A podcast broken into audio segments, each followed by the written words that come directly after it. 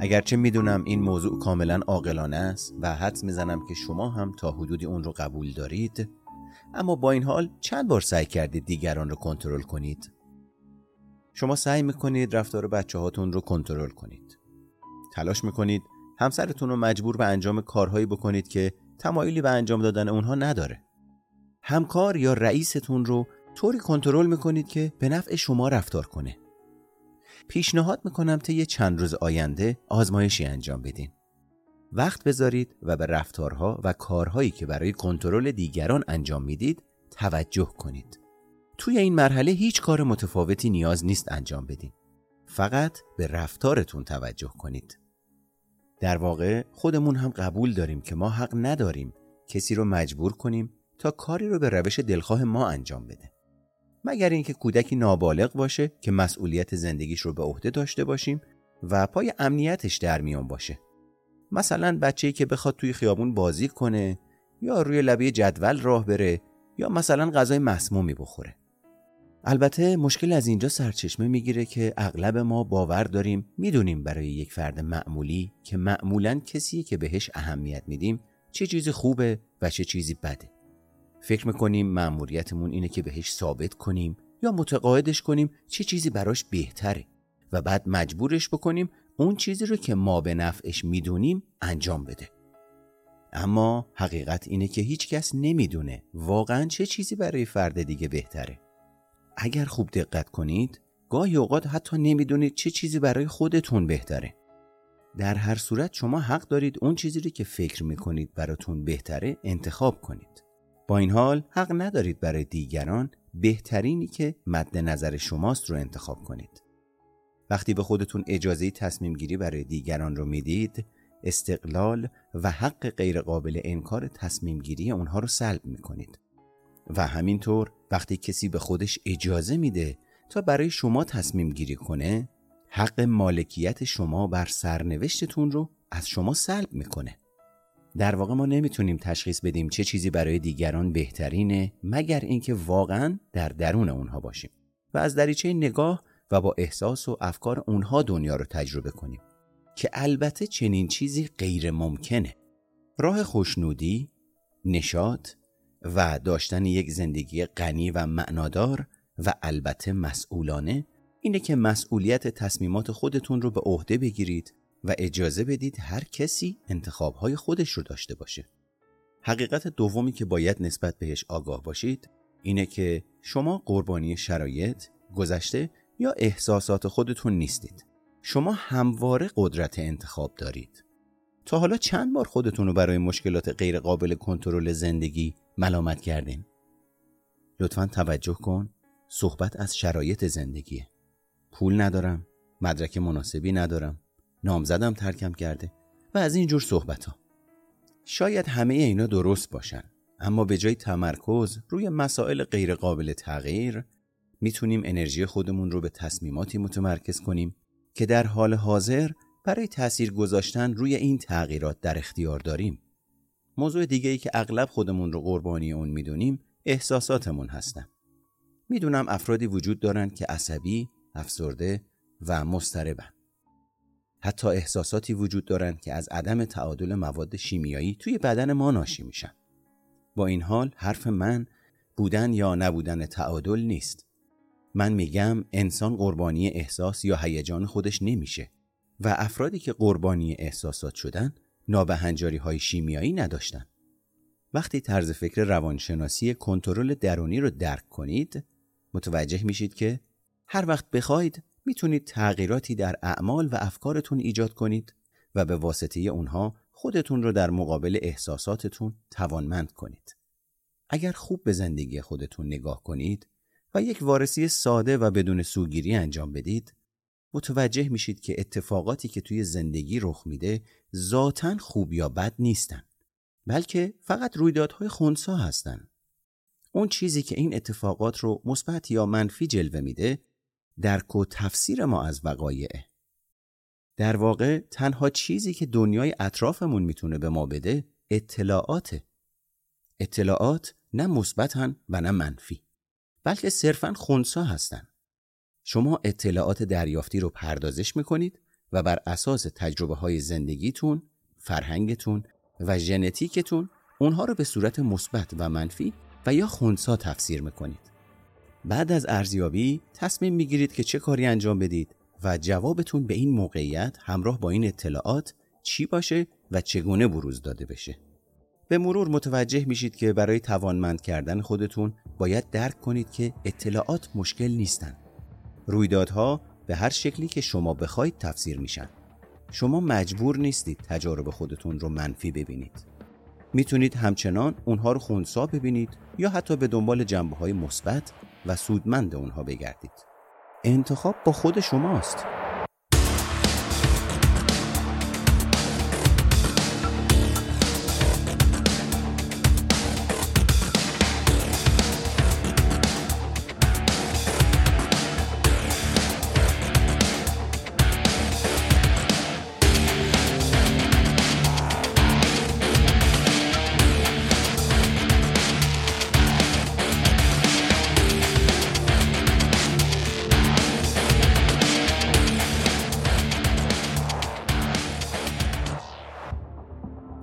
طرف دیگه وقتی زمان، انرژی و سرمایه خودتون رو صرف چیزهایی می‌کنید که تحت کنترل شما هستن خیلی مؤثرتر عمل می‌کنید. منظور من اینجا مسائلی هستند که شما توانایی کنترلشون رو دارید. وقتی واقعا بپذیرید فقط رفتار خودتون رو می‌تونید کنترل کنید، دوباره توانمند میشید. با درک اینکه نمی‌تونید دیگران رو برخلاف میلشون مجبور به انجام کاری کنید، می‌تونید به چیزهایی تمرکز کنید که قابل کنترل هستند. یعنی اعمال و افکار خودتون. و اگر برعکس فکر می‌کنید، سعی کنید به کودکی که مشغول بازیه و غذا نمی‌خواد، غذا بدید. اعمال و افکار خودتون تنها چیزهایی هستند که واقعا می‌تونید در هر زمان هر طور که دلتون بخواد کنترلشون کنید. بنابراین اگر چیزی یا کسی بیرون از خودتون اطلاعاتی در اختیار شما قرار میده که تصمیم می‌گیرید اون رو منفی ببینید سعی کنید شرایط رو همونطور که دوست دارید مدیریت و کنترل کنید. به پاسخهایی که توی دسترستون هست نگاه کنید و عمل یا فکری رو انتخاب کنید که در اون شرایط به احتمال زیاد شما رو به نتیجه میرسونه. باید بدونید که شما نمی‌تونید گذشته رو تغییر بدید یا کنترل کنید. اتفاقاتی که افتاده و پاسخی که شما به اونها دادید به تاریخ پیوستن. با این حال از این لحظه به بعد می‌تونید برای اون چیزی که برای شما رخ میده و یا به رفتاری که دیگران با شما می‌کنن کاملا آگاهانه و هوشمندانه پاسخ بهتری بدید. پاسخی که با اون بتونید توانایی و تاثیرگذاری خودتون رو به حد اکثر برسونید و در جهت منافع خودتون قدم های مؤثر و مسئولانه بردارید. و همینطور اگر همین الان در شرایط ناگواری قرار دارید شاید فکر کنید مقصر این وضعیت اتفاقهایی که در گذشته دور یا نزدیک برای شما افتاده. قطعا گذشته در اون چیزی که امروز هستیم تأثیر داره. من این موضوع رو انکار نمی کنم. اما موندن و غرق شدن در گذشته فقط شما رو ضعیفتر می‌کنه چون به هیچ وجه نمی‌تونیم گذشته رو تغییر بدیم. هر اتفاقی که افتاده باشه دیگه گذشته هر چقدر هم که اونو مرور کنید باز هم واقعیت تغییر نمی‌کنه. با این حال از این لحظه به بعد می‌تونید تصمیماتی بگیرید و دست به انتخابهایی بزنید که شما رو به اهداف و خواسته هاتون نزدیکتر کنه. تنها کاری که لازم انجام بدید اینه که دست از سرزنش خودتون برای چیزهایی که قادر به کنترلشون نیستید بردارید و انرژی خودتون رو به چیزهایی متمرکز کنید که می‌تونید مدیریت و کنترلشون کنید. یعنی اعمال و افکار شما همین الان.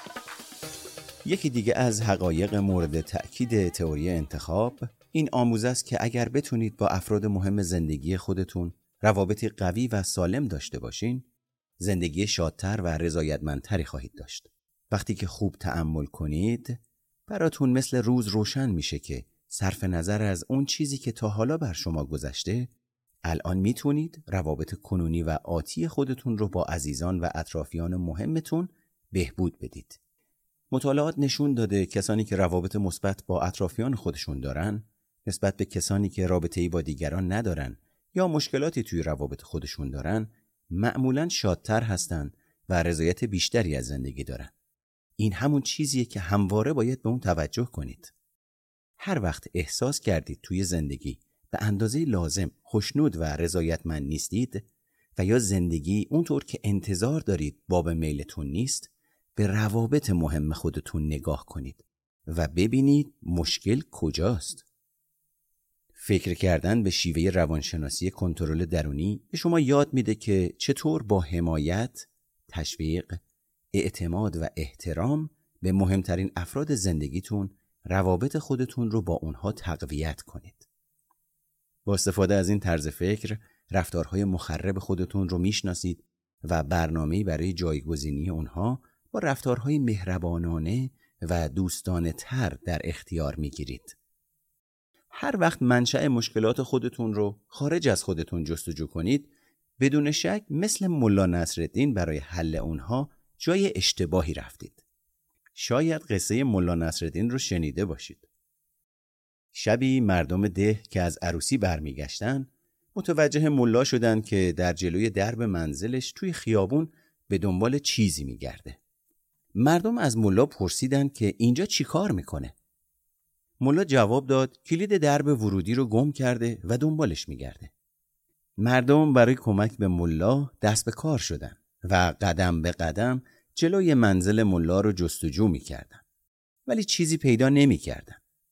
یکی از اونها از ملا پرسید ملا دقیقا کجا کلید از دستت افتاد تا حداقل همون محدوده رو بگردیم چون اینطوری که راه به جایی نمی‌بریم ملا گفت کلید داخل حیات و جلوی پله ها از دستم افتاد مردم پرسیدن پس چرا اینجا رو میگردی؟ ملا گفت چون داخل حیات خیلی تاریکه و چیزی دیده نمیشه ولی اینجا کاملا روشنه و بهتر میشه دید حالا هر وقت فکر کردید سرچشمه و اساس مشکلات موجود شما بیرون از خودتونه باید بدونید در مسیر نادرستی قرار دارید. در واقع شما با شیوه فکر و عمل هر روزتون شرایط و موقعیتهایی رو برای خودتون خلق می‌کنید و یا باعث ایجاد مشکلی برای خودتون میشید و به این شکل فصلهای گوناگون زندگی خودتون رو رقم می‌زنید.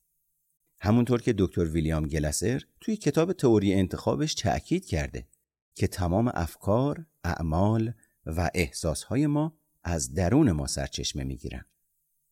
بر اساس تئوری انتخاب تقریبا هیچ کدوم از کارهایی که ما انجام میدیم به دلیل عوامل، محرکها و وقایع بیرونی نیستن. اگر ما بر این باور باشیم که سبب و عامل تمام رفتارهایی که ازمون سر می‌زنه نیروی خارج از اراده درونی ماست اون وقت باید نتیجه بگیریم که ما مثل ماشین های بیجون عمل می‌کنیم و نه مثل انسان های زنده و پویا.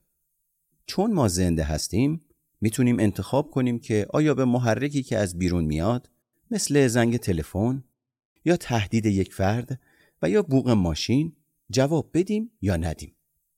و این بستگی داره که آیا جواب دادن به زنگ تلفن یا زنگ منزل یا تهدید هیچ کدوم از نیازها یا خواسته های کنونی ما رو برآورده می‌کنه یا نه باید توجه داشته باشید که همه رفتارهایی که از ما سر می‌زنه از جمله خوب یا بد موثر یا نامؤثر خوشایند یا ناخوشایند عاقلانه یا غیر عاقلانه سالم یا بیمارگونه توی زمان مستی یا هوشیاری تماما برای ارضاء نیازهای درونی خودمونه.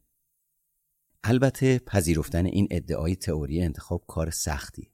چرا که اگر بپذیریم که کارها و اقداماتی که از ما سر زده اعم از خوب یا بد از درون ما سرچشمه می‌گیره و نه از محیط یا محرک های بیرونی اون وقت نمی‌تونیم در مواقع ناکامی دلیل احساس ناخشنودی و فلاکت خودمون رو به کم توجهی والدینمون یا دیگران زندگیمون یا خشونت همسرمون یا ناسپاسی فرزندمون و یا شغل سختمون نسبت بدیم.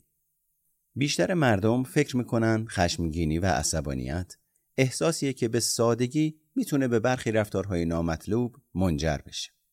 اما وقتی به مرور زمان با احساس خشمتون آشنا میشید و تحت تأثیر روانشناسی کنترل درونی قرار می‌گیرید می‌تونید به خشم و عصبانیت به عنوان یک رفتار کلی نگاه کنید. احساس خشم فقط یکی از بخشهای رفتار کلی و یا یکی از چرخهای ماشین رفتاره. با احساس خشم همواره اعمال، افکار و حالت بدنی مربوط و همراستایی با اون هم همراه هستند. بر اساس تئوری انتخاب خشمگینی یک رفتار کلیه. خشمگینی و عصبانیت یک رفتار هدفمند هستند. خشمگینی و عصبانیت مثل تمام رفتارهای دیگه از درون برانگیخته میشن و خشمگینی و عصبانیت یک رفتار انتخاب شده است.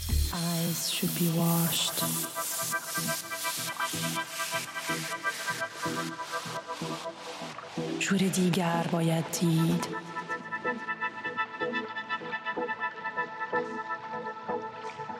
Words should be washed.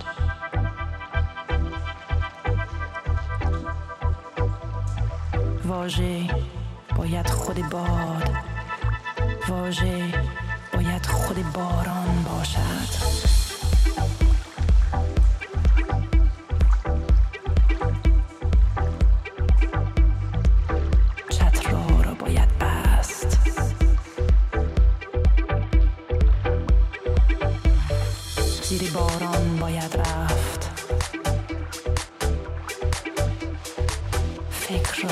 خاطره را زیر باران باید برد.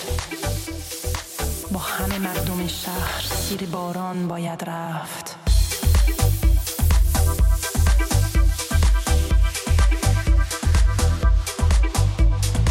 دوست را زیر باران